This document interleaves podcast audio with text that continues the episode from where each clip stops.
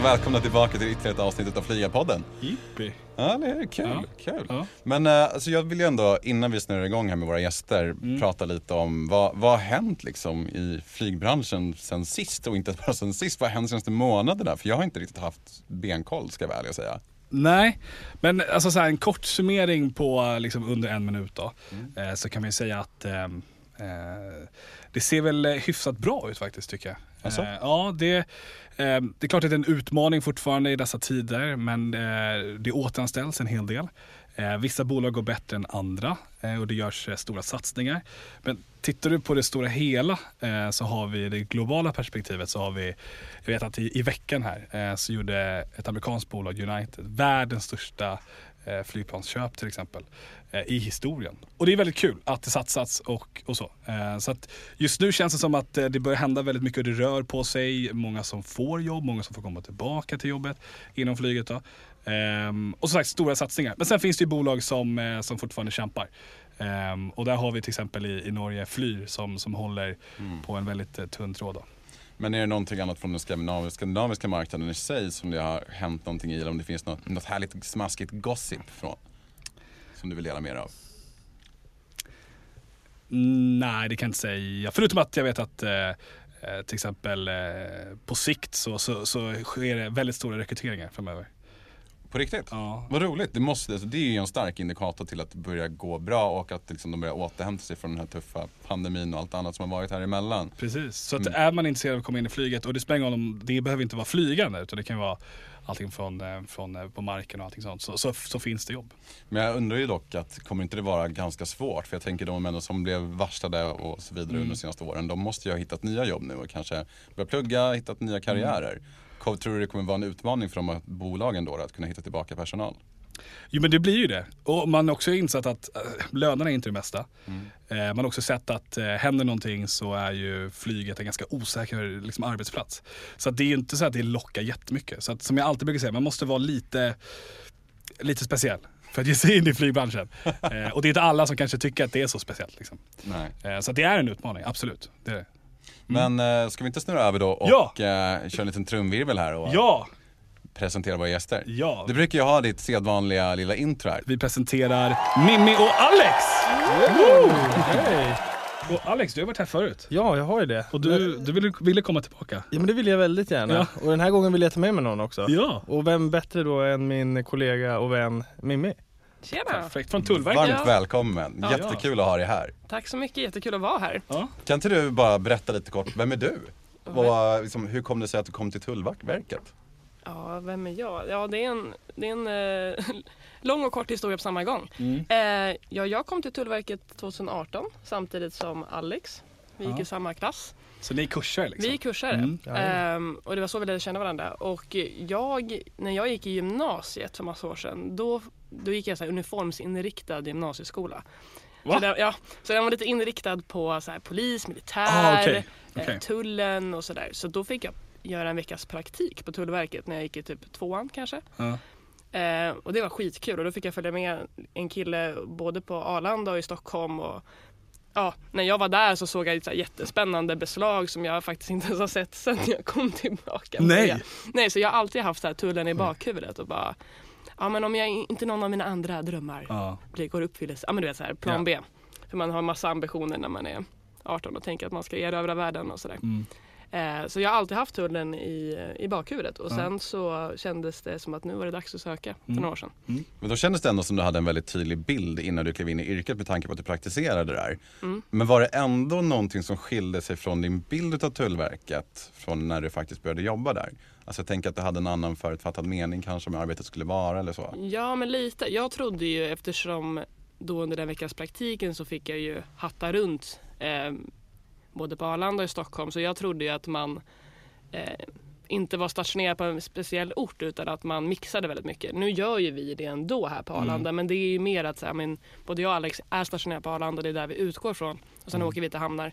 Men jag trodde väl att det var mer blandat. Och sen så hade jag ju så himla tur den veckan när jag var på praktik att liksom, det kom in en dubbelbottnad bil med så här, cigaretter Eh, och det var liksom, folk hade, det var några resenärer som hade massa cigg i sina liksom, kjolar. Alltså det var så mycket cigg överallt.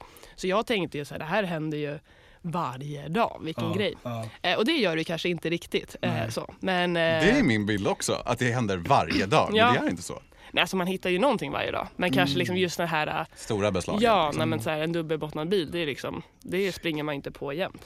För då, då har man ju verkligen, då kan man ju inte bara oj förlåt jag visste inte. Nej, nej precis. Då, um, den, den funkar inte riktigt. Nej bra. det funkar inte. det Så Michelin-mannen liksom, med cigaretter instoppade överallt. Oj Ja, förlåt, förlåt. Men du sa erövra världen. Eh, jag skulle vilja påstå att det är väl lite det du gjorde sen då? För du gick ju till flyget. Ja, Mm. nej, men precis. Jag hattade runt där tills jag var kanske 22-23 med en massa olika jobb. Ja. Ehm, och sen så gick jag en flygvärdinneutbildning som eh, då hette den så här Cat of Sweden. Jag vet inte om den finns kvar längre. Nej jag vet vilken du menar. Ja, det var typ det enda som var godkänt av Transportstyrelsen Ja. att utbilda liksom, flygvärdinnor i den här initialkursen eh, utan att det var kopplat till ett flygbolag. Så man Mm. fick ju liksom pröjsa för att gå den här utbildningen. Eh, så jag gick den, men det tog typ ett och ett halvt år innan jag fick jobb. Mm. Eh, men det här var liksom, jag tror jag gick utbildningen slutet på 2011 och 2012 det var jättesvårt. Det var inga som sökte, man behövde ut, alltså erfarenhet typ. Mm. Så det var inte förrän början av 2013 som SAS öppnade upp för, för nyrekrytering. Så Mm. att när jag kom in där då var vi Alltså jag, jag var näst yngst på SAS i Stockholm i alla fall, Mm. Eh, när jag var 23. Så Men då, började- Förlåt att jag bara inflikar, men då jobbade du som flygvärdinna då när du Ja, väl kom in? precis. Ja, så jag Ja, kom in som flygvärdinna. Yes. Vad roligt, men då Ja. har du ändå alltid liksom mer eller mindre cirkulerat runt Arlanda? Ja, Eller det har transport. blivit så. Det här är fan tio år jag har varit på Arlanda nu. Det var inte min tanke från början, Nej. men man fastnar lätt. Ja. Det ser inte ut som att du är missnöjd liksom. Du Nej. ser ut att ha ett ganska roligt jobb och ett ganska bra liv därifrån. Så att... Det är jävligt kul. Så då har jag, så flög jag nästan sex år. Ja. Ja. Så det är jävligt roligt faktiskt. Men hur kom det sig, liksom bara, om du ändå var inne i flyget, Mm. körde på SAS, hur kom det sig ändå till att du sökte dig vidare sen? Alltså hur, jag brukar säga att flygvärdinna är så världens bästa skitjobb. Mm. Alltså det är, så här, det är väldigt kul, man har, framförallt kollegorna, man har jävligt roligt jämt. Och eh, jag fick ju även förmånen att åka, liksom, gå långlinjekurs. Mm. Ah. Så jag var ju väldigt mycket i USA. Eh, alla stopp vi hade där och var lite i Hongkong också, men främst USA, det var det jag bidda. Mm. Och det var ju jätte, jättekul. Då fick Mm. jag liksom en nytändning med flyget. Men det är också otroligt slitet. Alltså jag, jag dygnade kanske två, tre liksom gånger i månaden, vände Mm. på dygnet. Jag fick, till slut fick jag problem med magen. Alltså så här, du vet, Oj, du vet, naglarna faller av. Men alltså det vart liksom, kropp, kropp, ja, men kroppen började säga liksom ifrån. Men det var ju också lite för att jag inte riktigt tog det lugnt när jag kom hem. För då var jag såhär, men nu är jag Ah. ledig hemma. Ah, ah. Nu ska jag göra allt som jag inte hinner med när man är borta. Så att jag vilade ju liksom inte. Mm. så det var klackarna i taket, ut och borda. Ja, ja. 100 procent. Så att många andra kollegor kanske tog, liksom, tog det Ja. lugnt hemma. Men jag var ju så här, Mm. nej men jag jobbar ju inte för att jag ska, alltså jag vill ju ha kul på min fritid också. Ja. Eh, Och i långa loppet så var väl det inte helt hälsosamt. Så som jag Nej. höll på. Nej. Men då blev det ganska enkelt för dig med tanke på att men då, då sitter du kvar istället och kör på Tullverket istället. Alltså, istället, alltså sitter kvar på, på land så att säga Ja. istället för luften. Ja, Så men det var, jag- det var så det gick då? Var det bara att med tanke på att du ändå passerade där i ditt yrke sen innan då, var det så här, Mm. men fan det här lockar ännu mer? Ja, men jag, som sagt, jag hade ju tullen i bakhuvudet ganska länge. Jag såg ju några tullare ibland i filtret när jag gick Mm. igenom där på Arlanda. Eh, försökte morsa, det var ingen som svarade hej tillbaka. Men det, det hör man ju fortfarande, att vi ser alltid så jävla sura ut där. Men det är ju också så här, ja vi är ju inget service, serviceyrke. Nej. Men då kommer jag ju från serviceyrke, man Ja. är van att säga hej hej till alla. Ja.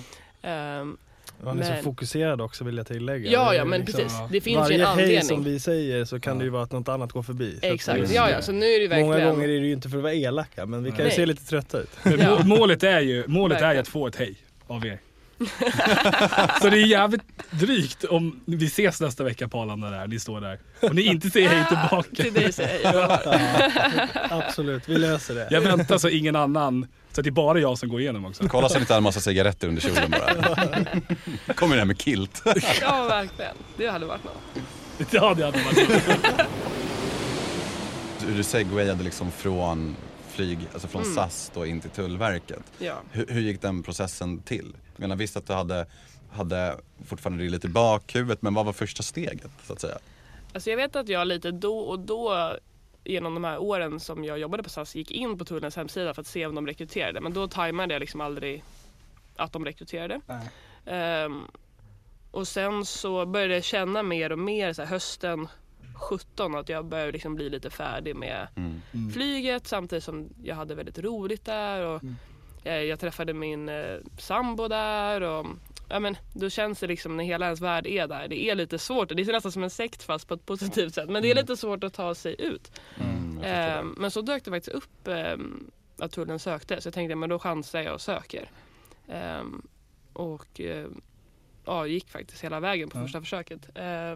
Så då... eh, Men hur ser uttagningsprocessen ut så att säga? Är det så här som piloter att man får göra tester hos psykolog och så vidare eller walk me through the process Mm. Ja, liksom? alltså, nu har de ändrat lite men på stora hela när vi sökte, jag och Alex, då var det först ja, men, ja, men personligt brev och CV och sen så kom vi vidare till att man fick göra lite tester på datorn hemma. Eh, det var någon så här äh, läsförståelser och lite så här Mm. intelligenstest men det tror jag de har tagit bort nu.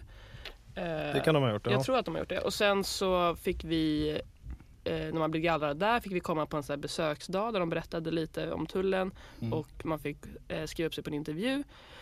Och så hade man en intervju med två pers i typ två timmar och därefter fick vi gå till Pliktverket. Ehm, och då när vi gjorde då var det bara psykolog, alltså man satt och snackade med en psykolog på Pliktverket och det här intelligenstestet, eller begåvningstestet eller vad det Jag kallas för. aceade det, bara så ni vet. Ah, ja. Såklart. Men vadå, är det så här, Alltså, men alltså, Nerd alert. alltså är det motsvarigheten till ett IQ-test eller? Ja, men Ja, det här typ. som när, om när jag gjort lumpen, alltså det är samma, jag mönstrade för massa år sedan, det är exakt samma test. Mm. Om du ser på oss så har ingen av oss gjort lumpen. jag tänkte precis samma sak. Okej. Nej, men alltså, Vi har gjort andra saker. Ja. Man kan ju tillägga det, alltså, hos Pliktverket så Mm. går man och gör, det är ju en myndighet som jobbar bara med att liksom, ja, göra en gallring av människor egentligen. Är de anlämpade att jobba i uniformsyrken? Det är väl det väldigt enkla Ja, sättet Polisen gör ju också där. Och, men nu har de ju lagt till.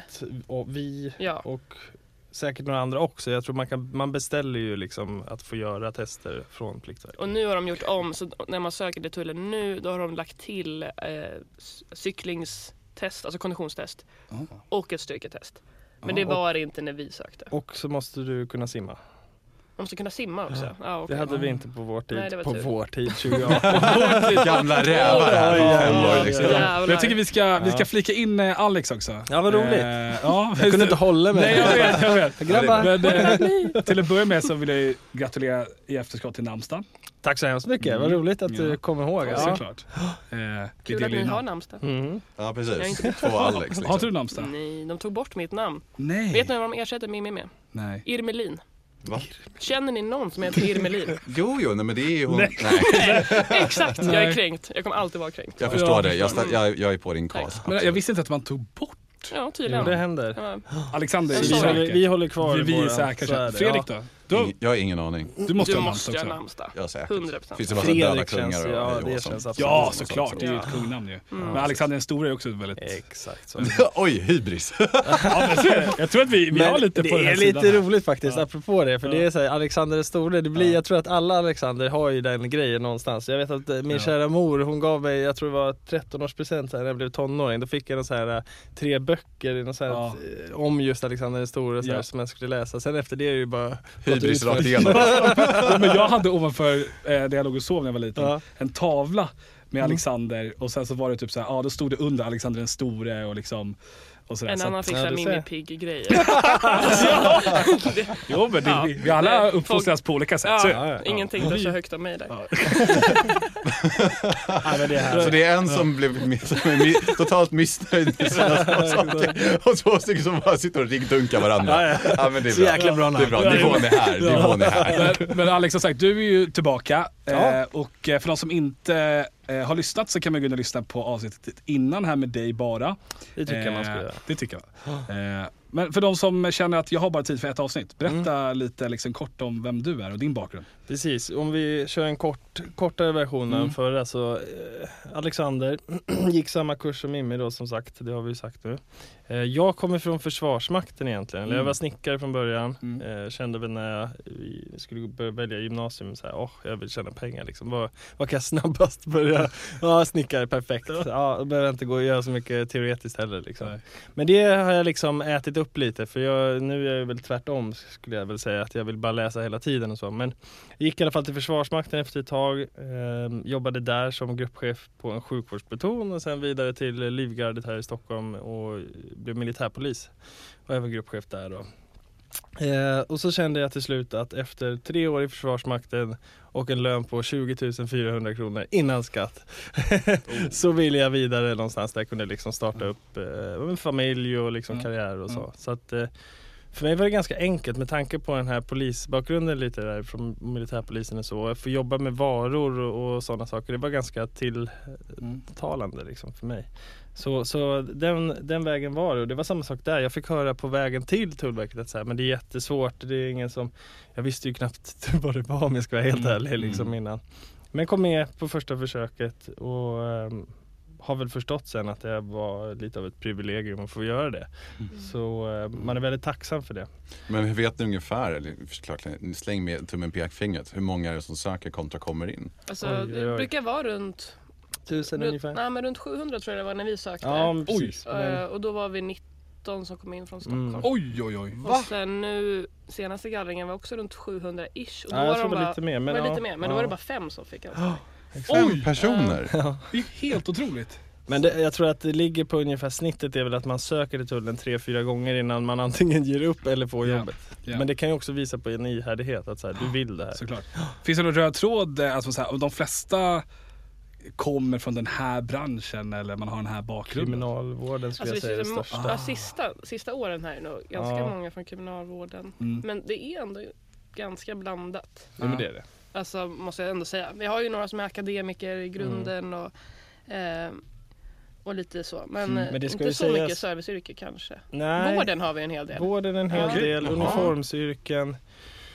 Det ska ju också sägas att det finns ju två olika vägar att gå där. Det pratade vi kanske lite om förra också, att det finns en inre kontroll och en yttre kontroll Mm. också. Vi två jobbar ju på yttre kontroll, alltså vi är ute och, i filtret där på Arlanda Mm. till exempel, letar efter restriktions och förbudsvaror. Mm. Och sen finns det de som gör samma sak fast liksom på datorer. Så vi har ju hur många miljontals importer och exporter i Sverige, alltså Mm. legala som ska kontrolleras. Och där gallras det också av människor. Ser det här okej ut? Kan det vara Mm. något fel på det här? Försöker de fuska med tull och skatt och moms och allt sånt. Mm. Ja, ja, Så den klart. vägen finns ju också. Då kanske man vill vill ha lite mer Mm. akademiker eller så.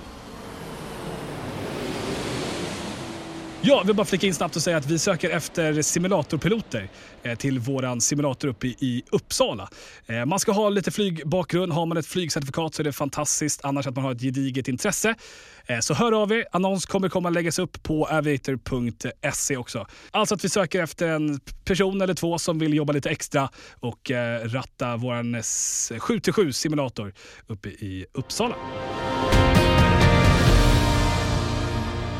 Vad skulle ni säga någonstans är det mest, det roligaste med ert jobb? Respektive kanske det tråkigaste?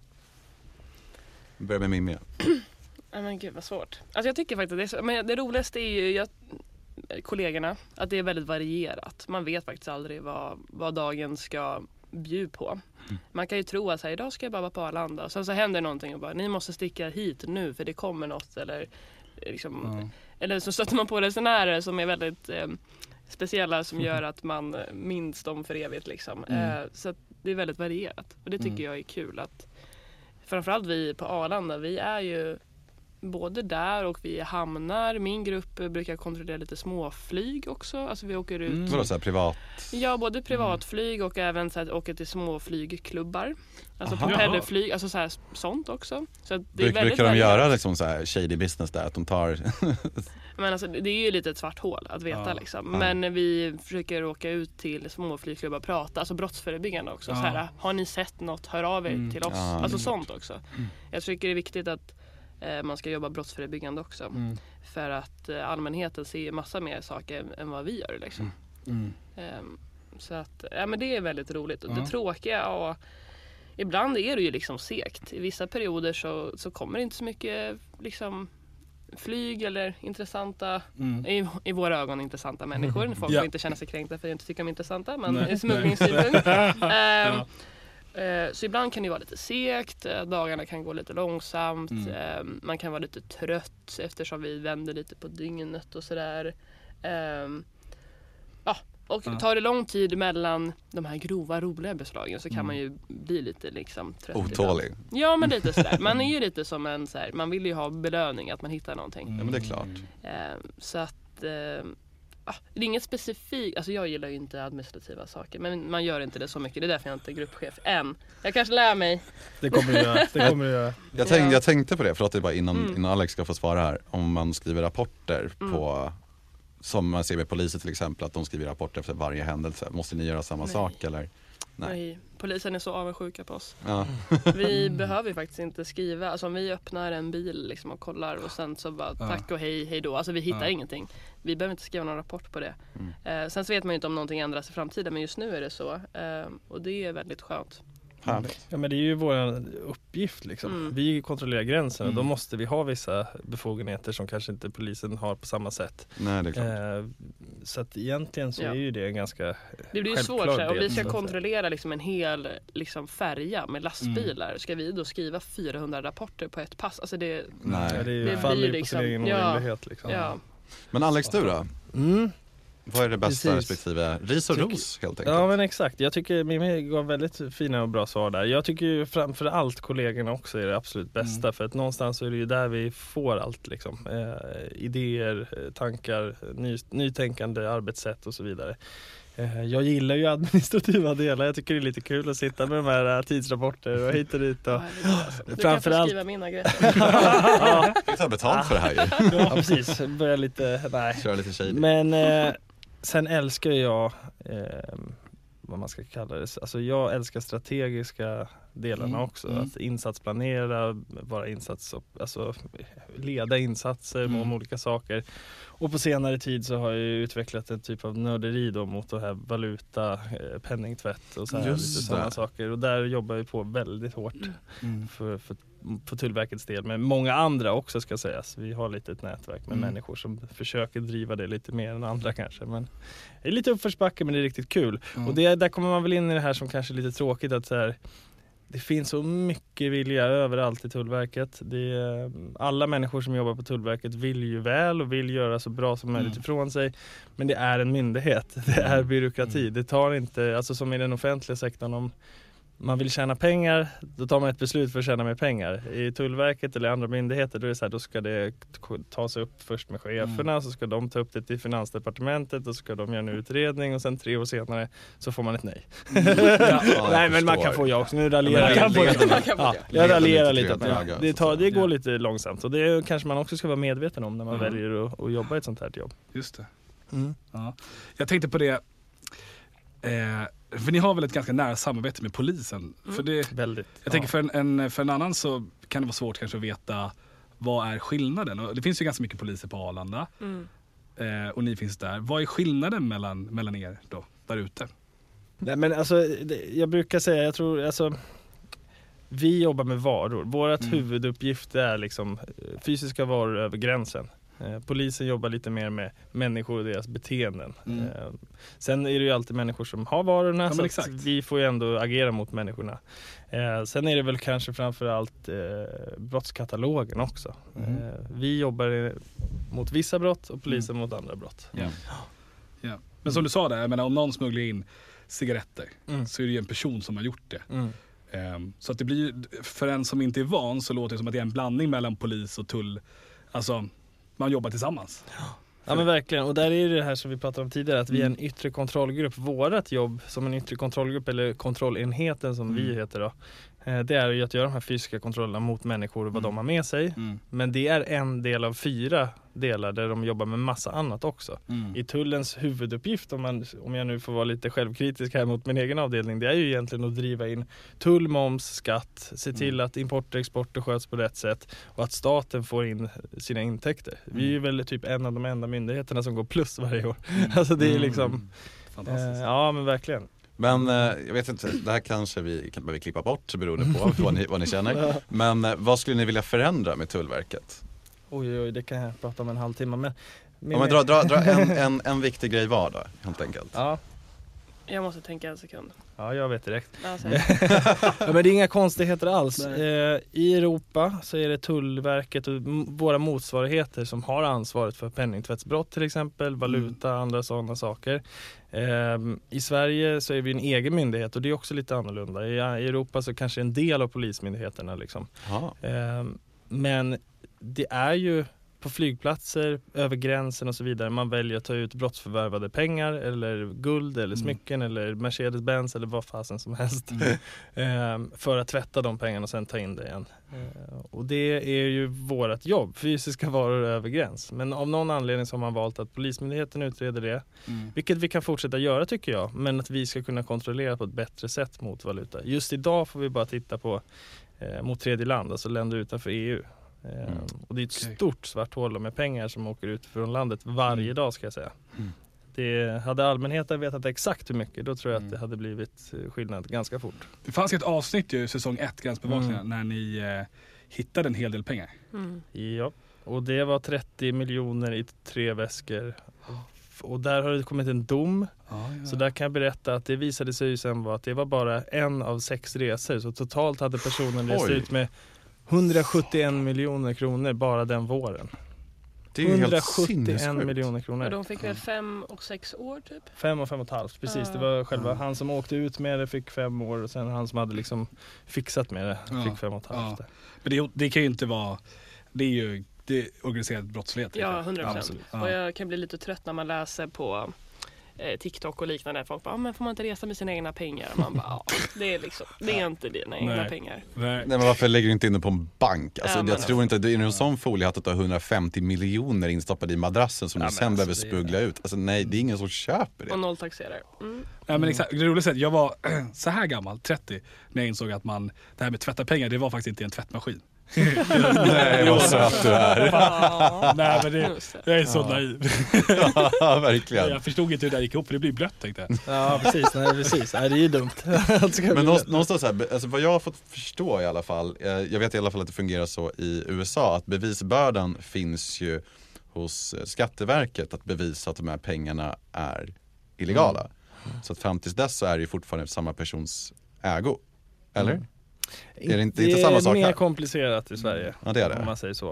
Eh, nu är inte jag expert på det eftersom Nej. att vi inte har haft det i vår lagstiftning. Men jag sitter ju själv och läser Mm. väldigt mycket. På vägen hit, jag skickade en bild till min men jag sitter och läser en handbok just nu om penningtvätt och straffrätten. Som man läser en Som- ja. onsdag morgon. Lusläser Jag skickade en GIF med en nördstämpel. Ja, men det, det, är, det är lite mer komplicerat och sen Mm. så är det ju också just nu på remiss tror jag att vi kommer helt och hållet lägga bevisbördan i Sverige på den som bär pengarna. Den är väl ändå rimlig Ja, för någonstans. att, så är det ju lite. Vi får ju fråga liksom, var, var kommer de här pengarna ifrån? Mm.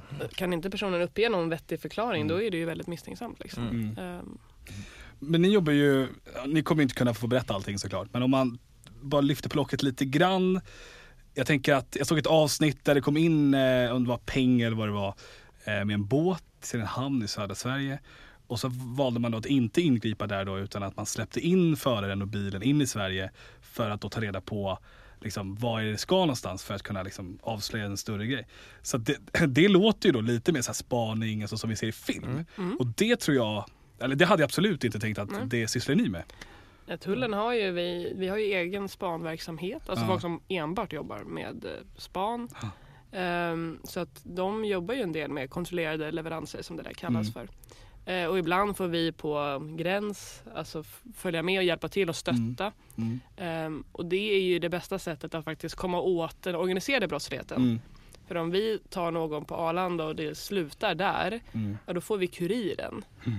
Eh, men till exempel som på Arlanda så kommer det en hel del resenärer som har svalt narkotika som Mm. vi kallar för sväljare eller stoppat upp. Ja. Eh, och det är väldigt, väldigt svårt att få tag på vart de ska. Eh, så ofta blir det ju bara att den här kuriren som Mm. oftast kommer från väldigt miserabla förhållanden. Mm. Det är de som åker dit på det. Mm. Och sen så skickar liksom, de kriminella bara en ny. Ja. Eh, så det bästa är ju att få tag på dem bakom. Mm. Har ni varit med på sånt tillslag då när man har liksom låtit kuriren springa vidare så att säga till mottagaren? Har ni varit med på något sånt typ av tillslag eller fått assistera? Nej, jag har inte varit med på Jag har varit med och assisterat på en sån. Jag har inte Mm. själv varit med och liksom tagit beslutet än. Nej. Eh, Det är så sagt lite svårare på Arlanda Mm. liksom. Det är Mm, väldigt så här, små, små områden liksom så. Mm. Men ehm, nej, jag har varit med på plats när vi liksom ska slå till. Det har jag varit Mm. Vad, vad hände då? Vad var det för, eh, för situation om du får berätta? Ja, utan att berätta vart eller liksom så. Mm. Så det man gör är väl egentligen att vänta på att personen, personen, personerna, beroende på hur det ser ut, eh, möter upp en, eh, till exempel i det här fallet lastbilschaufför. Ah, Jag kanske inte ska gå in på exakt så, men, men, men eh, ja, det som hände i alla fall där och då, det var att jag stod och väntade bakom, i ett liksom ett bak, bakre läge för att Mm. när det väl hade slagit till och vi hade hittat personer så åker vi in och hämtar upp och kör dem till olika delar av, ja men Mm. olika Mm. fängelser. Alltså, Mm. så, så. Lite puls helt enkelt måste det varit där, någonstans Ja där men du ligger definitivt, Abs- absolut, Mm. absolut. Mm. Det är häftigt, det är en häftig del av det. Som, som vi säger så det är inte många som tror att vi sysslar med sånt. Men, Nej. Och det kan ju verkligen vara till en för och nackdel. Alltså det, är det, Mm. det, det är både bra och dåligt att folk inte alltid vet vad tullen gör. Eh, för då kan vi på ett sätt jobba lite i det dolda. Samtidigt är det också synd för att då kanske liksom mynd, alltså, man vill ju också att vi ska få mer pengar Ja. om folk förstår vad vi faktiskt gör. Mm. Eh, så att det, det är en liten balans med Mm. att folk ska veta allt vad vi gör. Det är klart. Såklart. Och det är ju samma med programmet. Vi, alltså jag, Alex och våra kollegor, eh, vi gör ju mycket mer än att bara stå i tullfiltret. Men rent tv-mässigt Ja. så kan de inte filma överallt där vi Nej. är plus att vi inte vill berätta allt vad vi gör. Så att, men jag kan ju fan säga att vi står ju, vi gör ju mer grejer än att bara stå i tullfiltret dagarna ända. Ja. Men det tror Ja. vi nog allihopa. Ja, men jag vet inte tusan, folk har ju trott att jag jobbar på Securitas eller i passen eller Ja, sådär. Så ja. jag tror att folk inte Ja. riktigt fattar heller. Men vi slår hål på det då. Slå hål. Hur ser en vanlig, vanlig arbetsdag ut för dig?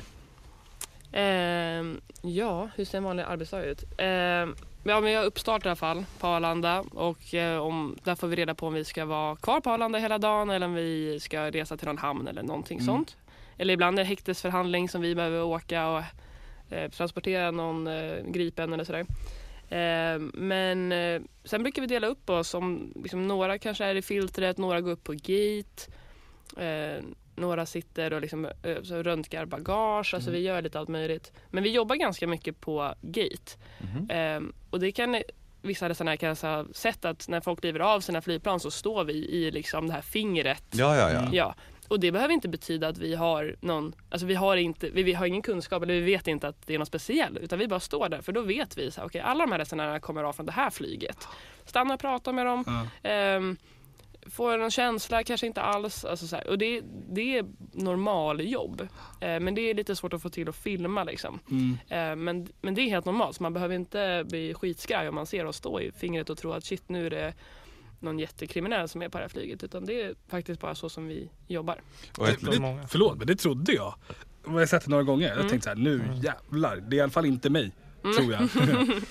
Okej, det trodde jag. Så, Nej. det, det så det bara... behöver inte Nej, vara någonting. nej. Det kan bara vara att så här, man vill röra lite på sig och, och liksom se Ja. något annat. Och, Ja. ehm, för det blir, ganska, det, blir, det är ganska tungt att stå i filtret just. Där finns ju Just inget det. fönster heller så man Nej. ser ju inte vad det är för liksom, dagsljus eller någonting. Nej. men säg när du står där då i fingret eller om även står där i filtret. Mm. Vi pratade lite om det förra gången Alex. Mm. Vad, vad, vad kännetecknar liksom, vad letar du efter när du ändå granskar människorna som kliver av? Och det, och det är väldigt blandat. Och det här det är ju snabba beslut som ska fattas. Men det jag alltid kollar efter är någonting som sticker ut.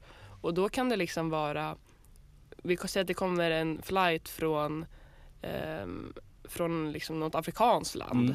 Ja, och sen så kommer det helt plötsligt en, alltså en etniskt svensk gammal man eller någonting. Alltså, då sticker det ut från det. Jaha, Mm. vad gör du där? Eller tvärtom. Alltså, så här, så att det är alltid så här, vad sticker ut från den här flighten? Vad, Mm. vad är det vanliga? Inom citationstecken, att någonting kommer från en viss destination. Mm. Och sen så kollar jag liksom på antalet väskor, vad det är för bagagetag. Man lär sig jättemycket flygplatskoder. Eh, och från olika ställen så är det olika saker som generellt är intressant. Eh, kommer någon och inte har någon packning alls, då Mm. sticker det ut. Kommer med en liten plastpåse liksom. Ja men alltså det är ju märkligt, Mm. speciellt om de inte kommer från liksom, eh, inrikes eller någonting. utan Mm. Eh, så det, det är hela tiden hitta det som sticker ut ehm, främst. Ehm. Och sen så ja, snabba beslut bara helt enkelt. Stanna och fråga folk.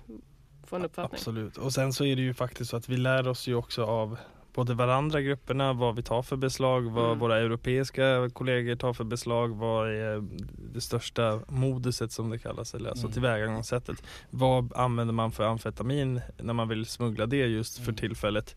Har vi tagit för många beslag på det sättet, ja då kanske vi måste börja titta på andra sätt. Att titta. Alltså, det. det. det är ju hela tiden en levande process det här verkligen. Mm. Mm. Men jag tänker där, eh, om man då står i det här filtret då.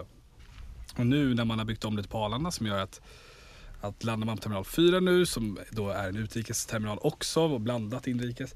Men då tänker jag så här, när ni står där i filtret, då är det ju, det måste vara jättesvårt att veta.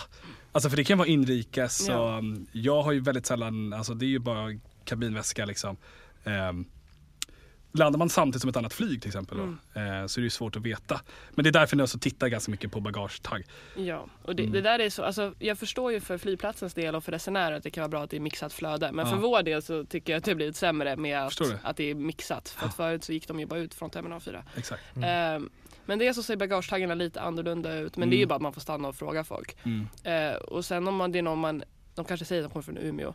Och sen så känner man så här, men fan kommer du verkligen från Umeå? Då kan ju vi fråga om boardingkort. Mm. Och sen så, alltså Mm. så att så inte folk du vet, hittar på och ljuger för oss att Nej. de kommer från inrikes för då kan vi inte kontrollera dem. Och där Nej. kan vi väl förtydliga också att om vi frågar efter en resehandling som det heter, Mm. alltså pass, boardingkort eller någonting, då är du skyldig att visa det för oss. Mm. Vill vara Ah, ja, tydlig. ja. Vill vara tydlig. Mm. Det måste vara, är det många som kämpar emot där och säger nej? Nej men alltså Eller? tyvärr, jag tror att det är väldigt mycket människor som har kanske haft problematik av en eller annan anledning med kanske myndigheter sedan Mm. tidigare och då kan man vilja, eller så har man tittat för mycket på Hollywoodfilmer. Ja. Vad har du för rätt att göra det? Mm. Ja, du. Ja. Eh, men det, så är det i alla fall. Enligt Paragrafryttare tullagen för att så- vara paragrafryttare Ja. kommer en bråk. Men vissa blir ju lite sura och stötta, Ja. kränkta, ser Ja. misstänkt ut. Ja, men så, Just det. Jag vill bara prata lite. Ja. Jag känner, jag känner mig lite ensam, du Ja, såg ut som en trevlig prick. Men det är så kul, nu när liksom man liksom, ja, jag känner er nu. Så varje gång jag gått förbi förra veckan nu så har jag liksom så här tittat, försökt se men det har, det har varit eh, bommat. att ingen är där. Ja. Alltså det där får jag höra hela tiden, Mm. att ingen är där. Och jag tänker så här, just de senaste åren så har vi blivit mycket fler folk som Ja. jobbar jämfört med för bara fem år sedan. Så nu är ju alltid grupper på plats. Men sen är det också så brukar jag fråga folk, okej men vilken flight kom du med? Mm. Ja, så bara, ah, jag kom från inrikes. Mm. Eller jag kom från Las Palmas. Och man bara, ja, alltså det kommer ju flyg hela tiden. Mm. Vi måste också vila. Såklart. Nackdelen och fördelen med Arlanda är just att det går ju att jobba ihjäl sig om man vill. Man måste ta pauser. Så Mm. kollar man på liksom fidsen, vad är det som kommer och så Ja. får man ju välja, göra avvägning. Sen betyder det också, för att tillägga, att vi kanske är uppe på gate, vi kanske står eh, Såklart. och röntgar bagage någonstans, alltså vi kanske gör någonting annat. Mm. Det Eller så har vi blivit blixtinkallade till typ Nynäshamn för att där Exakt. har det Mm. kommit in jättemycket knark och vi, de måste ha hjälp där, Just. Stockholmsgrupperna Ja. och transportera saker. Eller Så vad det finns liksom Ja. en att, anledning. Eller som att du berättade Alex senaste gången att, Mm. eh, att det kan ju vara så att ni håller till där inne. Alltså att det finns Precis. flera ytor där inne då som inte man Mm. ser då så att Ja, säga. ja, precis. Men i veckan så såg jag faktiskt, då var, då stod polisen där. Mm, Mm. Är det något speciellt då när polisen väl står där eller är det bara, ja men också lite för att visa upp sig, eller? Ja, både och. Alltså, många gånger så kanske vi har hittat någonting som inte är tullrelaterat men som är brottsligt till Mm. exempel. Då har ju vi en viss liksom, skyldighet Mm. att, att kontakta polis eh, och sådär. Ehm, och Vi, sen, vi träffar ju, vi stöter ju ofta på folk som har, alltså typ flyktingar som inte Exakt. har rätt pass och så här, som vi upptäcker under Ah. kontroll. mm, Eh, och det är ju inte i våran brottskatalog och då kontaktar Nej. vi polisen. mm. Just det. Eh, och ibland så hjälps vi åt med grejer Mm. och sen så är vi ju som sagt på Arlanda är vi så pass nära polisen så Mm. de brukar komma förbi för en, för en fika och så sitta och prata och mingla lite grann. Så att Mm. eh, ibland är det bara samkväm också. ja, exakt. Ja, härligt. Jag tänkte fråga också just, eh, ja men du som kvinna ändå, blir, känner du att du någonstans blir bemött på ett annat sätt än dina manliga kollegor utav personerna som du kanske stannar, pratar med? Känner du att det är någon olika attityd eller är det ganska lika? Eh, nej, alltså, för det mesta tycker jag inte att det är någon skillnad. Någon gång har man ju liksom märkt så här att någon resenär inte vill prata med en utan bara prata med min manliga kollega. Mm. Mm. Ehm, och det kan ju vara irriterande. Men samtidigt så, för mig är det liksom ingen prestige. Alltså det kan ju vara att man bara går i clinch och så ber man en annan kollega Mm. ta över. Men det är ju snarare tvärtom tror jag. Att Mhm. många resenärer kanske hellre pratar med tjejer än killar. För att de, de kanske känner sig mer att de måste hävda sig eller bli mer macho eller du vet så om det är en manlig liksom, tull, Ah. tullare. Så jag tycker oftast att det nästan är tvärtom. Att jag tror att Mm. mina manliga kollegor kanske hamnar i sådana situationer mer än vad jag gör. Och de få gånger jag hamnar med någon som inte vill prata med mig för att jag är tjej, det är jag så här, ja, ja. Då får Det liksom-. Alex, här kommer Alex, den Ja men precis. Och de bara, nej nej nej, tillbaka, vi kan prata nu.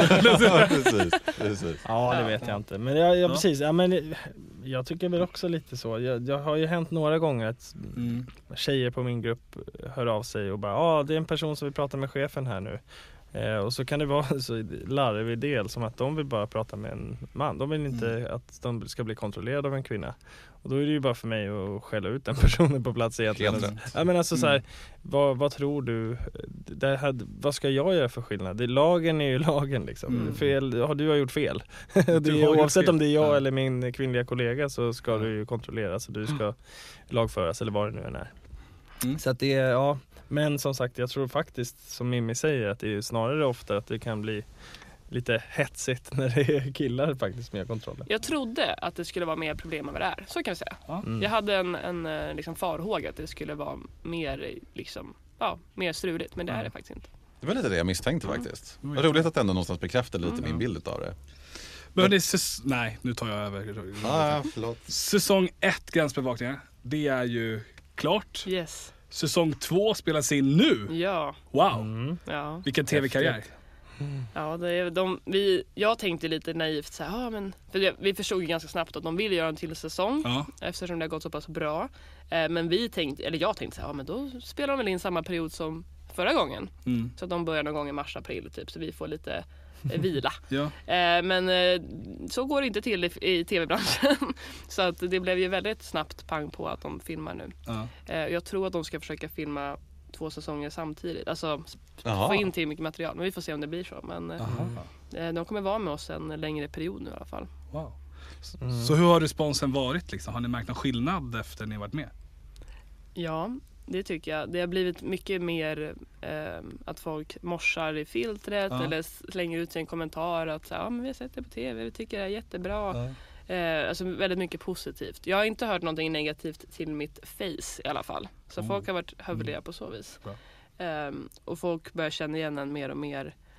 Och nu i helgen var det första gången som jag var med om att någon kände igen mig alltså när jag var ledig på min fritid. Liksom. Innan har det varit ganska Jaha. kopplat till när jag jobbar. Ja. Eller typ så här, min matbutik, där känner folk igen mig för jag har gått där så pass länge och sådär. Det har hänt mig också, just matbutiken, det är så här, Ica nära liksom. Ja. Då har det blivit så här, men Alla du, blir lite jag måste stressade, bara liksom. fråga, ni är det du som Ja. är med där liksom? Precis, Ja. och på gymmet typ. Där, där man har varit Ja. Nej, jag mycket. hänger inget på gymmet.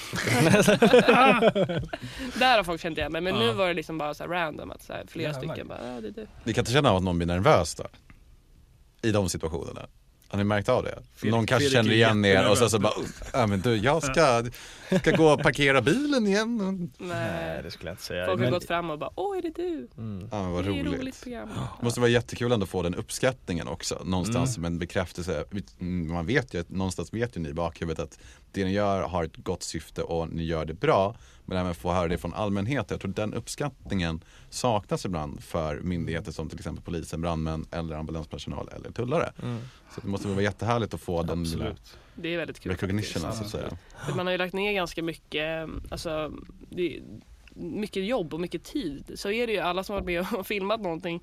Nu har man verkligen lärt sig hur Alltså en hel inspelningsdag och sen klipps det ner till två minuter. Liksom. Mm. Eh, det är väldigt mycket tid runt om också. Eh, planering, förberedelse. Alltså så här, det, är, det är mycket tid som läggs ner. Så det är ändå kul att få eh, ja, folk, Mm. lite uppskattning. Folk tycker att det är Mm. bra.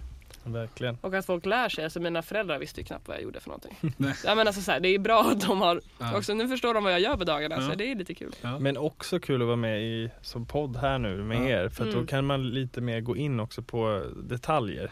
För det är ju ofta så att vi står i någon typ av eh, synk liksom. Ja, men, ja ni ser ju när vi står och berättar om ett ärende. Mm.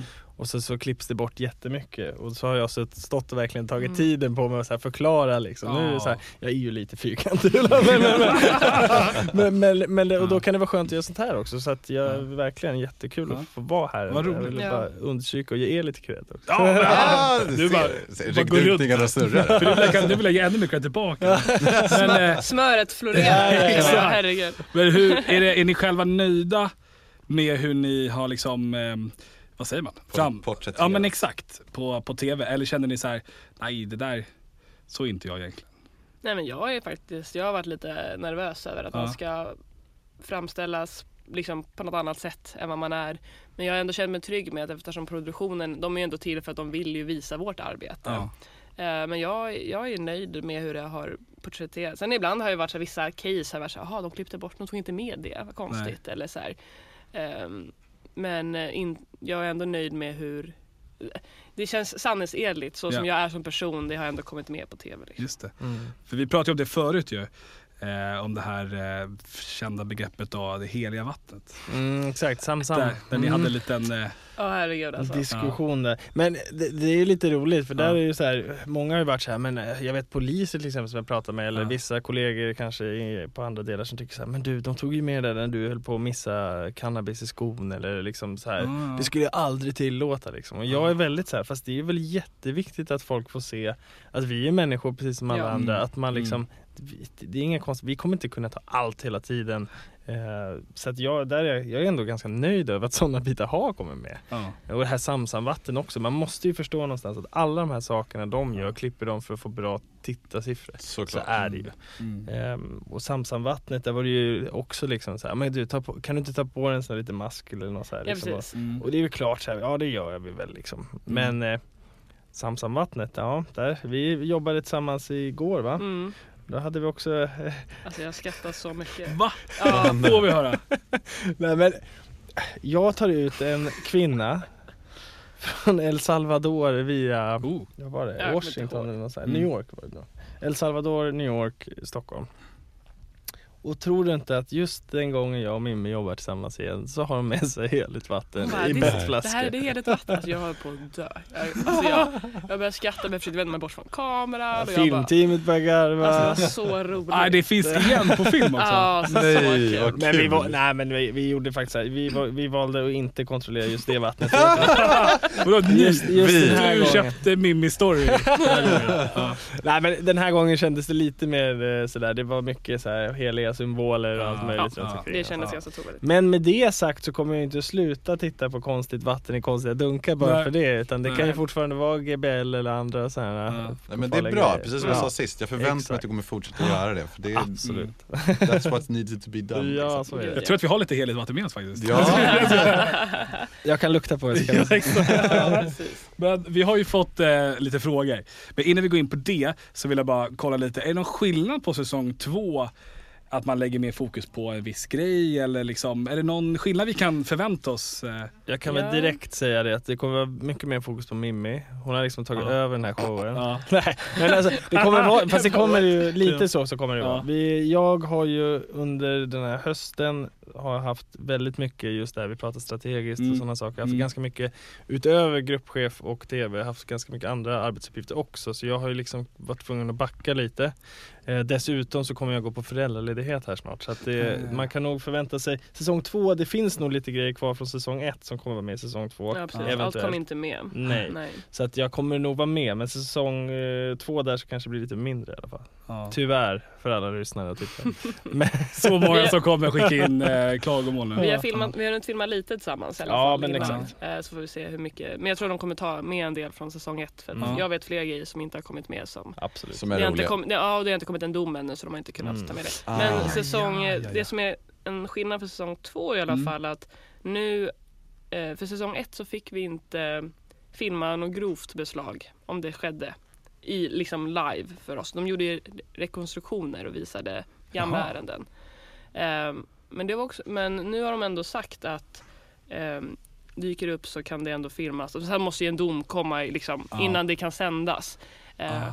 Så att min grupp, vi hade fyra eller fem grova beslag under Mm. inspelningsperioden som då inte har Nej. kunnat visas. Så att det kommer ändå förhoppningsvis kunna visas lite mer än att vi Ja. typ tar sig och matväskor. För det är väl det enda som jag känner är alltså, nackdelen med säsong ett. Jag är jättenöjd och stolt över säsongen men det blir lite samma sak. Och riktigt så är det inte. Vi gör ju annat som inte har kunnat tas med av Ja. olika anledningar. Eller att filmteamet inte har varit där den dagen som vi faktiskt hade någonting annat. Mm. Eh, och det här med matväskorna. De filmade ganska mycket i juni, juli. Trafiken går ner. Eh, och det var ju kaos överallt på alla flygplatser Mm. i hela liksom, Europa. Så att de här illaluktande väskorna de gick ju inte att missa. Det luktade äckligt över hela Arlanda. Liksom. Mm. Eh, och riktigt så är det inte jämnt. Nej. Liksom. Man, man kan se säsong ett som en uppvärmning helt enkelt. Ja, Oh. precis. Jag tror det kommer bli eh, ännu bättre i säsong två faktiskt. Mm. Bara följdfråga på det här grovbeslag. Ja. För jag tänker där, ni, de filmar ju de här pengarna till exempel. Det, men det är inte ett grovt beslag? Mm. Jo, det är ett grovt beslag, men då, det blev ju liksom polisens ärende. Mm. Mm. Och sen så hann det ju komma en dom också. Precis. Ah, Ja. okej. Om vi säger så här, jag tror att om vi hittar lite grova grejer under säsong två, Mm. eh, eventuellt om det kanske blir en säsong tre.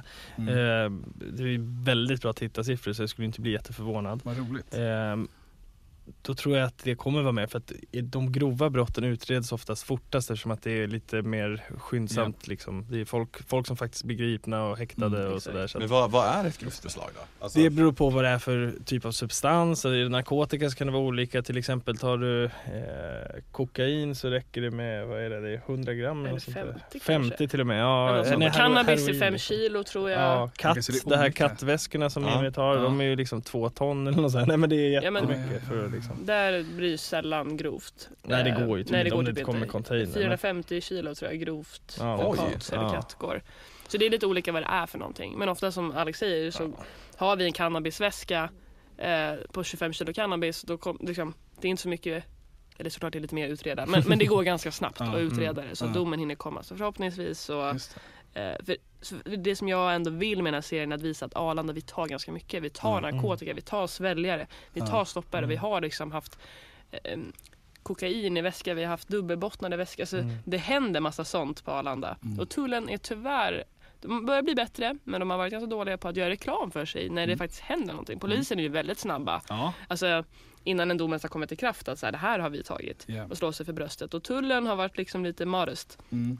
Vi ska bli bättre. Ja, och det är jag, får, jag har framförallt... gått mediautbildning nu också. Ja, men det är bra. Vi märker det. Ja. Ja. Vi märker För just jag vill ge ett slag för Arlanda. Det händer Absolut. narkotika där. Det är inte bara i Skåne det kommer. Nej. Däremot såklart, när det kommer i Skåne då är det en hel container och då det blir ju större så. Men det det. kommer på Arlanda också. Jo men det är ju ändå så här, så här okonventionella metoder att ändå Mm. svälja. Jag menar Mm. hur, hur hittar ni en sväljare? Mm. Ja, det är, Alltså det, är måste ju en, känns ju verkligen som en så här det är slicka på fingret upp i vädret och gissa sig fram, Alltså eller? det, det kanske känns så, men det, om vi säger så- utan att säga för mycket så, så här, det är, jag ska inte säga enkelt, men det är ganska tydligt. Eh, kanske inte direkt så när man ser någon, men Nej. har man väl börjat liksom prata med en person och sådär så har vi liksom en aning. Om vi säger Alltså, så. för jag, menar, jag tänker bara själv, jag skulle ju vara livrädd. Mm. Alltså, Mm. super, för man vet, man vet ju vad som står på Mm. spel. Är det någon typ av eh, statistik som jämförs med så här, ja, men Arlanda eller Kastrup eller Gardermoen? Att ni liksom så här, eh, så här duktiga är vi mot er. I form av beslag tänker du? Ja exakt. Alltså det går ju att jämföra men det, det är olika typer också. Det, det är Mm. svårt att jämföra det bara på så här, hur många beslag tar vi? Ja. Eller hur, hur mycket kokain tar vi jämfört med dem? Alltså det finns ju säkert att hämta men Mm. det är olika typer av modus, det är olika typer av alltså, mottagarländer. Alltså Mm. Sverige till exempel, alltså Arlanda och så. Det är ju mer än kanske en slutdestination Mm. än vad det är en hubb. Alltså tar du Paris till exempel, där finns det ju hur mycket som helst. Eller Frankfurt som är en jättestor flygplats. Alltså, eh, Istanbul som är liksom Mm. the gateway to Asia liksom. Jag menar alltså Mm. hur mycket som Mm. helst. I Sverige är det kanske inte på samma sätt eh, så. Nej. Så att man får också tänka lite på, på de premisserna. Ehm, Men jag tänker på smugglarmetoder och annat. Mm. Brukar ni dela med er gränslöst? Brukar det vara som så att, men, säg den danska den danska tullverket har fått en ny, som en ny metod utav hur, hur de smugglar in. Delas det över till er? Så Finns det något intranät så att säga för, för, för Tullverket rent generellt i Europa där man delar ut med sig av de här olika tipsen? mm. Absolut. Mm. Eh, inte på kanske vår nivå, men det delas Mm. ju ut liksom mellan olika delar. Så. Ja, okej. Och sen kommer det ner till oss. Typ. Just det. Jag kom på, där är en fråga. Är det liksom lite mer, för på film så har man ju sett att eh, det här med smugglare då, eh, att man kanske skickar två stycken och sen eh, tjallar man då på en. För att liksom all fokus ska bli på den personen. Mm. Mm. Är det film eller tror ni att det är faktiskt eh, lite så det händer? Det händer absolut. Jag vet Ja. att vi har, eh, min grupp hade en, eh, en dom, eh, det är avslutat ärende, men då Mm. var det så. Vi hade en person som hade narkotika i sin väska. eh, Men en kollega var vass och på samma flight hittade en person som hade samma resmönster. Mm. Ehm, Som var väldigt nervös när den här personen med narkotikaväskan kom in i kontrollrummet och betedde sig helt annorlunda. Och till slut kunde man sammankoppla de två tillsammans. Så att Wow. den personen var en övervakare och båda fick fängelse. Så att eh, absolut att det, det händer. Ja. Satan. Vad sjukt. Ja. Där ser man då vikten av att vi går på pengar också. Mm. Eh, narkotika det kan man liksom ersätta. Tar vi, eh, ja, men, tar vi en sån här cannabisväska 25 kilo då skickar de ju fem till. Mm. Men tar vi deras pengar då, då händer andra grejer. Då kommer det inga väskor för det finns inga pengar att betala för. Lite så, exakt. Mm. Wow. Hörrni, vi har fått några frågor. Mm. Eh, vi har en fråga här. Vad är konstigaste situationen ni varit med om sedan ni började jobba för tullen? Hälsningar Alex mamma. Jag visste att hon skulle alltså. Ja. Underbart, tack mamma. Bra fråga. Jag tänker att jag hade ju en liknande förra så det Ja. är Mimmi kanske Ja, får svara på den här. Även om det är min mamma som skickar. ja. Oj, eh, ja gud man har varit med om massa saker. Ehm, jag kan bara, som nu, det jag tänker väldigt snabbt här. Då var det nu här i höstas så var det en eh, kvinna som eh, kom från Ghana. Mm. Och eh, hon hade med sig alltså djurdelar. Och då menar jag alltså avchoppade tassar. Alltså, så man, man verkligen så ben, man såg benet liksom eh, klyka Benbrytaren. ut. Det var hår på tassarna, alltså det var verkligen tassar. Det var hjärtan, det var lever, det var en hel jävla gnagare med tänder och allt. Ehm, det var massa sådana djurgrejer. Eh, och hon menade ju på att det här var till medicin. Va? och jag, för att vi, jag visste inte vad det här var för typ av djur så vi, eh, det blev ju liksom en brottsrapportering misstänkt CITES då, att det här är något djur som är kanske alltså hotat, att man Mm. inte får transportera på det här sättet. Och hon menade ju på att det här eh, liksom, ja, det var medicin och att till exempel tassarna, man kunde lägga en tass under kudden om man hade huvudvärk. Eller man kunde trä en nål och tråd genom tassen och ha den mot huden, till exempel om du har liksom, ledvärk. Eh, Den här gnagaren skulle man mala ner och strö pulvret över gröten om man hade hosta till exempel. Va? Eh, Ja, ja. och det här tycker jag är På mig med att aldrig åka hem till henne på frukost och middag liksom. Exakt, det var väldigt speciellt. Och jag, det är ju sådär, för vi är ju egentligen inte, vi är ju inte en domare, vi är ju bara Nej. utredare. Mm. Det är ju så vi är. Så Jo, det jo. förhöret, man, man, jag sitter ju där inombords och gapar ju och bara, men herregud. Eh, men man försöker ju bara vara så, okej berätta mer. Liksom så. Mm. Men, eh, och hon menade ju på att hon hade astma och använt någon el, elefant elfenben eh, och blivit frisk från det då. då. Mm. Eh, Medan jag då menar ju på att det finns ju ganska bra medicin i Sverige. Man kan använda istället. Ja, Så det var lite speciellt. satan. Men hur gick det med det då? Alltså visade det sig att något av de här djuren som hon hade tagit med jag har sig inte fått någon återkoppling faktiskt. Så Ja, jag, vet, så. jag vet faktiskt inte hur det har blivit med det där. Ja precis, om det funkar. Ja. Eh, Så jag Ja. vet faktiskt inte hur det blev med det där. Men det var lite spännande. Sen Men den hon fick gå kvällen, igenom med grejerna då eller? eh, nej hon blev av med alla grejer. Mm. Eh, och skulle det vara så att det inte är CITES så kommer de ändå förstöras för det är liksom kött och så. Men eh, jag vet inte om det var det men jag blev så jävla sjuk efter det där. Alltså jag vaknade på natten och kräktes och allting. Alltså jag, jag blir inte sjuk i vanliga fall. Så jag vet inte om jag fick in någon bakterie Det från det där. Ja jag tänkte Ja, det. voodoo. Ja. Och gjorde en Jag mådde docka så jävla dåligt efter det där. Ja, men det är lite intressant när vi har ol- alltså, olika kulturer då. Hon lägger en tass under kudden. Vad har vi? Mm. Vad har, vi har väl blommor i Precis, midsommar. för att få Ja, ja. lite så här kärlek. Exakt. Det känns lite annorlunda då. Än att gå ut med en tass på armen. Liksom. Ja men precis, Ja. skär av Rufus tass liksom för Ja. att jag ska ha lite ont i huvudet Ja. liksom. Men det är det som ändå är spännande, även fast vi tycker så här, det är ju jättesjukt. Liksom Mm. så. Men så jag tycker ändå att det är väldigt intressant för att vi på det här jobbet, man träffar så mycket olika människor och olika kultur, kulturer. Och jag tycker ändå att det är väldigt intressant. Mm. Även om jag tycker att det här är jättemärkligt och det finns Mm. bättre mediciner. Liksom. Men Mm. bara få en förståelse hur folk tänker. Ja verkligen, det är ju Wow. ganska kul där alltså, för att man märker ju på resenärerna också att när de pratar med oss så de förväntar sig inte att en svensk kille som ser ut som Kalles Kaviar ska veta vad injera är liksom Mm. eller liksom något Mm. sånt.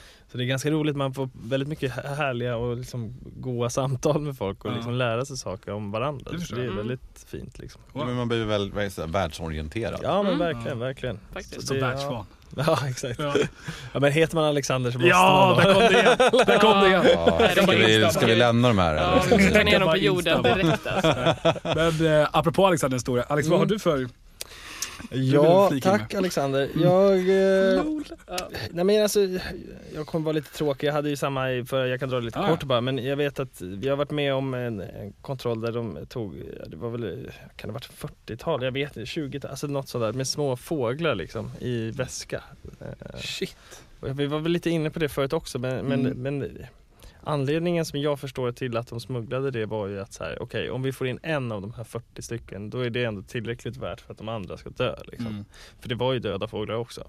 Såklart. Ehm, och det, det, det är ju hemskt alltså. Det är, jag tror både jag och Mimmi är lite sådär just när det kommer till djur och speciellt Mm. kanske hundar som att vi båda är hundmänniskor och har Mm. hundar och liksom så. så det är svårt där och då vara de här prof- professionella liksom, tjänstemännen som vi är. Vilket vi är, Fattar. men, men inombords så är det väldigt så här, man nästan skriker ju liksom. Ja, men det är klart. Det är, Ja. det är ett oskyldigt djur. som- Ja, ja alltså jag har ju mycket mindre tålamod när det kommer till, till just djur som Mm. far Ja, illa. men man så blir det. liksom, man blir trött.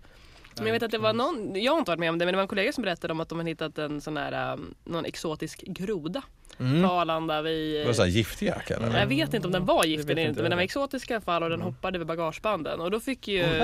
Skansen ja. Ja, hämta den, så den eh, bor på Skansen.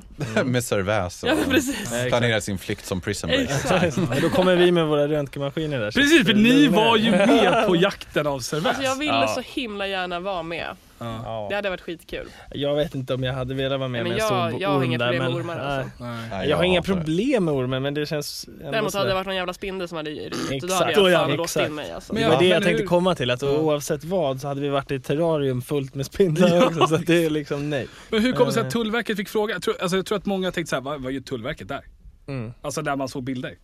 Ja alltså vi har ju kompetensen att hitta saker, det är ju liksom vårt jobb. Såklart. Eh, Sen tror jag i det här fallet var det väl någon personlig kontakt också. Jag Jag vet lite faktiskt inte osäker, om det jag var tror det var tullen som hörde av sig och erbjöd hjälp eller inte. Men för vi har ju sådana här Mm. backscatter, röntgen, alltså handröntgen. Mm. Ja. Handhållna Eh, och det är ju supersmidigt. Eh, så att jag vet faktiskt inte vilken ände det var som någon hörde av sig men eh, det hjälpte ju till. Vi har ju en, en av dem som var med, Joakim där, Jocke han eh, jobbar på Skavsta, han är gruppchef där. Vi brukar kalla honom nu för Skansen-Jocke. Ja. Så det är liksom för evigt för, Nej, förknippat roligt. med honom. Men, nej, men precis, jag tror det var så att det var någon personlig kontakt eller något sånt där. Och sen Mm. så liksom, men Tullverket de hittar ju grejer, liksom. det är ju vårt primära jobb så att Ja, säga. ja. Och så har vi de här maskinerna och det visar sig ju vara väldigt, väldigt eh, effektivt. Ja. Så det, det var ju va- som... Det var vi som hittade och Ja. jag vill förtydliga det också för jag vet att de gick ut i media där Skansen och sa att nej vi var tvungna att sluta leta för att tullens eh, batterier tog slut. Det, så var det inte alls. Va? Så var det inte alls. Vi, kan, vi hade batterier, vi hade allt möjligt. Så att, Ja. eh, det blev bara något knas där. Men jag vet att, jag tror Tullverket gick ut och dementerade det också. Men jag tänker att jag gör det i den här kanalen också. Ja, men vi dementerar. S- Rolig side story. En eh, kompis på lång väg, kom han hade sitt bröllop den helgen. Ah. Den dagen. Det var på lördag. Ehm, och eh, han är ju tydligen livrädd för ormar. Och då tänker jag så här, ja men har man sitt bröllop på Skansen, då kanske man måste vara lite beredd. För samtidigt, man kan ju inte planera för det. Nej. Jag tänkte ha ditt bröllop och så på ett ställe så fl- flyr en orm som du är livrädd för. Och dessutom en sån. Så här, Ja. Hur stor var den liksom? Men den var ju inte så stor. Ah, okej. Två och en halv meter Men kanske. giftig. Men två och en halv meter är ganska Den var inte så stor. Vi går vidare. Vad är det bästa och sämsta med att vara med i just eh, TV? Det har vi liksom lite grann varit inne på men ändå Mm. inte kanske fullt ut. Nej men alltså för mig är det Nummer ett är ju att ko- komma ut med liksom så här, det här är vad vi gör framförallt i Tullverket. Jag älskar faktiskt mitt jobb. Jag tycker att det är en otrolig arbetsplats. Det finns utmaningar, vi, liksom hela den biten är en stor utmaning är ju det här med rekrytering. Vi måste få in folk. Det är ju väldigt givande i Tullverket att du kanske börjar på yttre kontroll där vi är just nu och sen så kanske man går till till exempel utredning eller Mm. spaning eller allt möjligt. Men vi måste ju ha in folk som finns på gränsen också. Och en stor del till det, liksom att synas ut, det är ju det här med TV. Eh, Man kunde ju se i Norge att liksom Mm. efter de hade sin sån här serie, då blev ju Alltså deras utbildning till tullare var den mest sökta utbildningen i hela landet. Ja, roligt. Så att eh, jag tror verkligen på det. Och sen är det väl det sämsta, det är väl för mig personligen, eh, det sämsta men utmaningen det är ju det här med att bolla, att vara en gruppchef, eh, Mm. sköta hela den här arbetsgivarrollen, få tid för sina gruppmedlemmar samtidigt som man, man en hel dag ska gå runt och filma Mm. och även på något sätt ta hand om filmteamet för vi är ju liksom ansvariga för dem inne på flygplatsen och, och samtidigt sköta de här utvecklingsarbetena som jag brinner för liksom extra Mm. också. Mm. Eh, Det är ju det här med tidsåtgång såklart men man, eh, man hittar ju tid man vill. Så är. Mm. Mimmi? Nej, men jag håller med om det här som är det bästa, att man vill att, eh, att folk ska lära sig vad tullen är. Eh, dels så tror jag att men då kanske tullen kan få mer pengar eh, så vi kan anställa fler och Mm. också att rätt personer söker. Eh, att folk ändå fått en liten inblick vad det är vi faktiskt gör. Eh, sen är det väldigt roligt tycker jag nu att eh, folk uppskattar och morsar och tycker att det är kul att se vad vi gör. Eh, nackdelen är att man, ja, man blir ganska låst när man blir filmad på speciella platser. Att man är just i filtret, det är där vi Mm. är. Eh, och det blir ganska långa dagar av att eh, eh, liksom inte röra på sig så pass mycket. Mm. Ehm, och man försöker även ta hänsyn till de gruppmedlemmar som inte vill synas. Vi, vi tar ju upp ganska mycket plats. Mm. Eh, så det är alltid, vi har några på gruppen som, har, som inte vill synas överhuvudtaget och man försöker eh, samspelet med dem så att Mm. de ändå kan göra sitt jobb. Som, jag menar, jobbet går ju fortfarande före filmningen, så är det ju. Eh, så det är väl det som är liksom Mm. det, det svåra egentligen. Det här med att man försöker tänka på, jag är ju ändå mig själv när vi spelar in. Sen såklart tänker jag ju på att man kanske inte blurrar ur sig vad som helst Mm. men eh, man är medveten om att de är där. Men eh, det, det har blivit, man vänjer sig på något Mm. vis. Mm. Um, Men just att man blir låst på var- vart man är någonstans. Det blir ganska Man kanske inte äter samtidigt som ens kollegor. Alltså man blir lite mer avskärmad. Um, Men just nu har vi valt att vi har e- ett pass i veckan där de inte filmar. Så Mm. att vi kan liksom vara hela gruppen i sig och så. Mm. Så det tycker jag är bra. Ja, rimligt. Men de är väldigt trevliga pass Alaska. Så de som följer oss och filmar. Och Mm.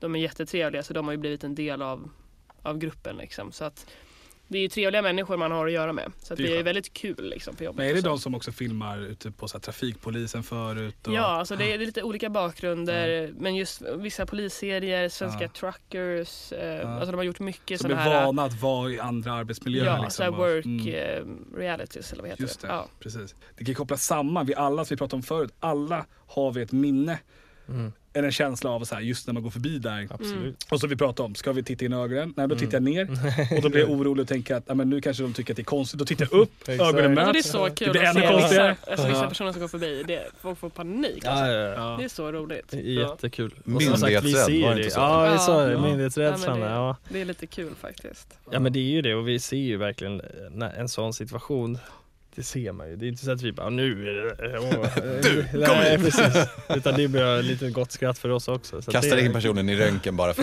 att. Ja, den är... Ja. Men vi ska avsluta med att säga, om man vill liksom eh, prata med er eller liksom Mm. känna att man vill ta kontakt med er eller följa er och liknande och er resa. Då gör man det alltså på, på Instagram snabbast, eller hur? Ja. Exakt. Och där heter ni? Eh, jag heter tullen.mimmi. Ja, Och jag heter Tullen Alex utan någon punkt. eller ingen något. punkt. Ja. Nej, jag kände att det var bättre att... Precis, och Ja. då, där finns all information och så vidare. Ja. Så följer ni mig så att jag kommer ikapp henne nu. Han skapade sin lite före mig men jag gick Ah, om. okej. Mm. Mm. Det, skulle det var viktigt att säga. Ja, absolut. Ja, spännande. Nej, men vi gör vad vi kan för att eh, skicka Mm. Följare till er. Roligt. Och det är som sagt, som ni säger, det är bara kul när folk hör av sig. Och eh, är det någonting man vill veta så är vi öppna för att prata om tullen och, och saker omkring runt omkring Ja. också. Men det var superkul att ha er båda två här och Mm. få höra liksom verkligen från de skillnader men ändå olikheterna som, som är mellan er. Mm. Absolut. Och eh, jag kan inte säga en gång för alla lyckas kröna vem utav er som är snokkungen liksom, som har bäst doft i näsan. Men ehm, vi säger väl att det, det får vara osagt och låta följarna få avgöra det. Ja. Men eh, tills nästa gång så ta hand om er. Tack, så mycket för att vi fick vara med.